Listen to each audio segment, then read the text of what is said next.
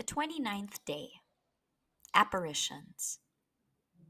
Number one Does God allow the souls in purgatory to come back to earth? One of St. Augustine's close friends, the Bishop of Eustace, one day asked him the following What must we make of the many reports we have of deceased people appearing and going about the world? What must we also make of the reports that in certain graveyards sounds may be heard coming from tombs at different hours of the night? I do not doubt that those apparitions are frequent, but it is not of their doing, answered the venerable doctor. If it were so, my pious mother, who was constantly by my side even during my pilgrimages to foreign lands, would visit me every night. I am, however, certain that the Almighty allows them to appear from time to time for reasons full of wisdom and which we must respect.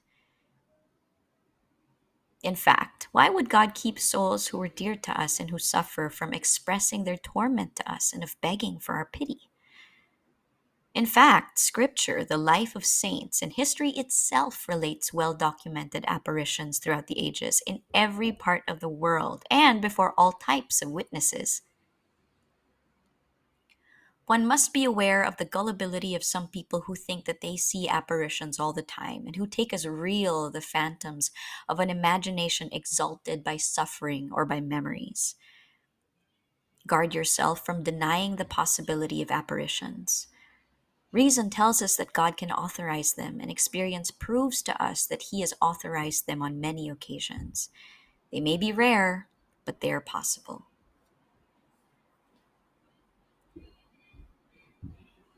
Number two, why does God allow them? Scripture teaches us that after his death, Samuel appeared to Saul to severely reproach him. I am not afraid of saying out loud that the strongest reasons why God would allow such events is without a doubt the ingratitude of those who forget them. Those who are only bent on becoming rich with their inheritance, those who let them suffer indefinitely in purgatory without thinking of relieving their torment, those poor souls usually appear in a form or a manner which excites our pity and our compassion. Their face is often sad. They're covered with flames. They breathe deep sighs. They cry in pain and they spew reproaches. They sometimes reveal their presence with deafening noises by extraordinary symbols. It's always a material sign which stuns us and awakens in us their memory, urging us to pray more fervently for them.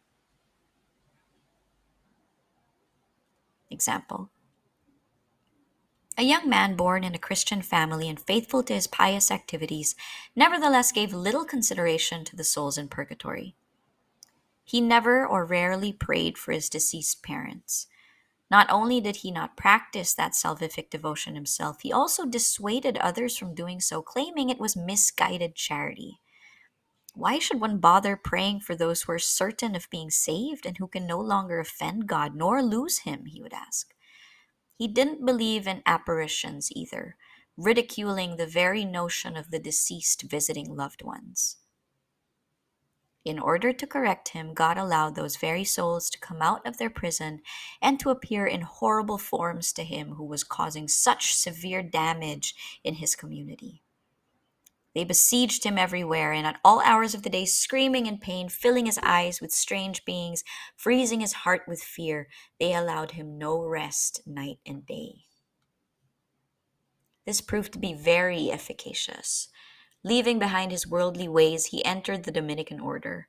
After his ordination to the priesthood, he inspired many with a desire to follow him in his devotion to the holy souls in purgatory. Never has there been more convincing and more numerous reasons to prove that the greatest charitable deed one can perform toward a neighbor in this world is to pray for the deceased. He died in holiness, and his soul surely rose to heaven to be with those whom he had himself helped relieve of their suffering. Let us imitate such a beautiful example of charity. Let's pray.